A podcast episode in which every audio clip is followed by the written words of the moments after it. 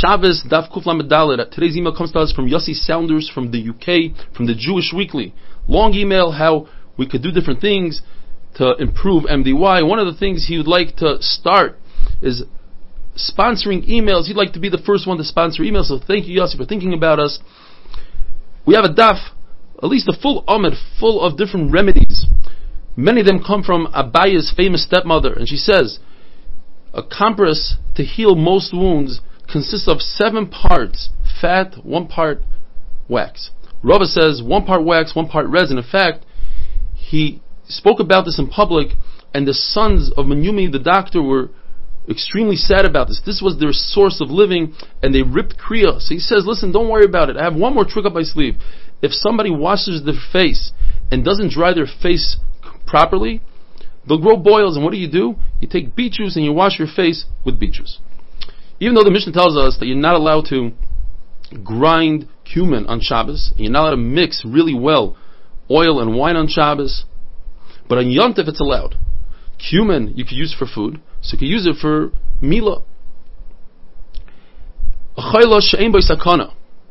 There's no danger to this chayla. On Shabbos it's also to mix the wine and the oil, even without beating it really well. According to Rameir, it's mutter. Rameir himself was sick, and he refused to mix the wine and the oil. They said, but you hold it's mutter. He says, but I don't want to go against my friends. For others, he passed on it's mutter. For himself, he was a machmer. You're not allowed to put mustard seeds through a strainer because it looks like boirer. On the other hand, you're allowed to put an egg and take the egg white and put it into the mustard through the mustard strainer. That doesn't look like boirer because at the end of the day, the yolk is also going to go through the strainer.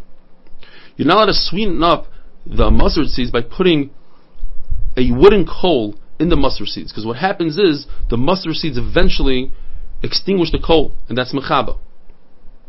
If it's a metal coal, then it's okay even if it extinguishes, because there's no ashes that are left over, whereas in the wooden coal we have ashes that are left over. Putting meat, a barbecue, on Yom Tov, where the juices of the meat are going to extinguish the coals, is not a problem because it's considered efshar. The meat tastes a lot better when it's fresh, and that's the only way to do it. To make cheese on Yom Tov, which is boina, would be also because you could do it before Yom Tov. In fact, cheese that's older, aged cheese, tastes better than if you make it today, the cheese will taste okay, but not as good as it was done the day before. So that's considered efshar. It's possible, and therefore it's also to do it on Yom Tov.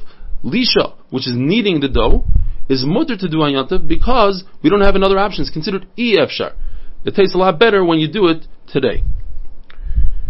Abaya's stepmother says, when you put a sleeve over the bris milah, be careful that the hem of the sleeve, which is full of loose threads, is not on the actual wound, because if a thread gets stuck there and then you pull off the sleeve, it could cause the baby to become a khrushshavcha, and a khrushshavcha is not allowed to marry somebody b'kahal from the Jewish nation. She herself, Abaya's stepmother, would make a lining in the sleeve so that this doesn't happen. Abaya says, if you don't have one of these sleeves, what you could do is you could take some sort of cloth that has a hem, and in this way the hem will actually help us. You put the hem on the part of the mila that doesn't have a wound, and it'll stick to the mila so that it doesn't come off, and the smooth part you put on the wound. Other things that Abaya's mother said is, if you see that the baby's opening to go to the bathroom, g'daylam, is not there, so you rub oil there, and you put the baby to the sun, and you see where it's clear. That's where the opening is supposed to be. You take a piece of barley, which is sharp, and you cut an X, an opening. You don't use a metal object because that could cause swelling. If a baby doesn't nurse well, you take a cup of coals, you pour it out on a flat surface, you put it by his mouth. The reason he's not nursing is because his mouth is cold, you warm up the mouth. If a baby is not breathing well, so you take the afterbirth and you put it on him. If the baby's really small, you take the small opening first, and then the larger part of the afterbirth comes second. In other words, to show that the baby's going to go from small to large. If the baby is bloated, so you take the larger part, the large opening, and put it first, and then the smaller part. So that shows that the baby's going to become smaller.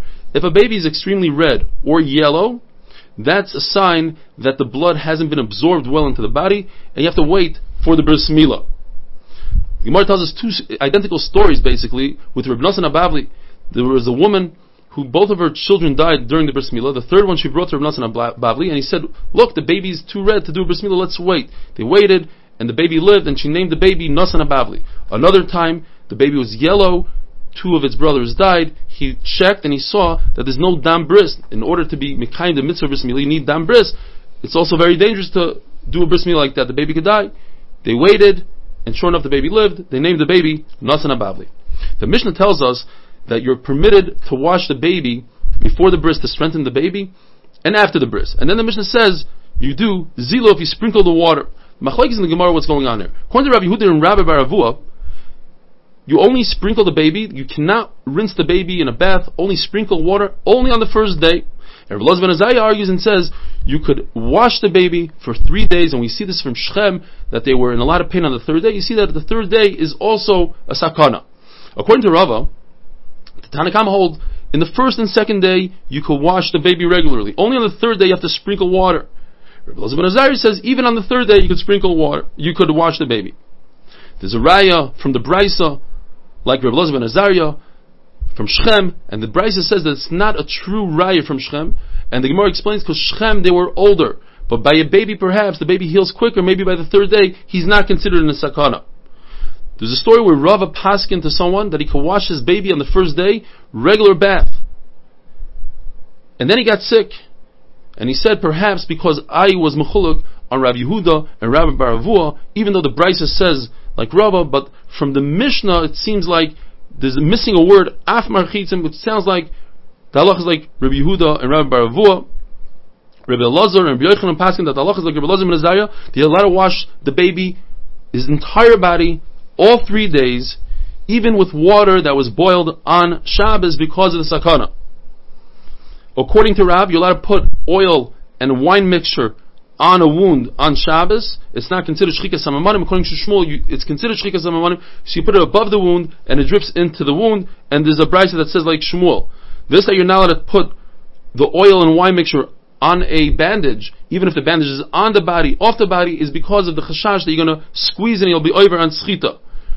Rags that are new, in other words, they've never been on a wound before, they are also to put on Shabbos because they have a power of healing, but if they were already put on a wound, it's mutter to put on Shabbos. Have a wonderful day.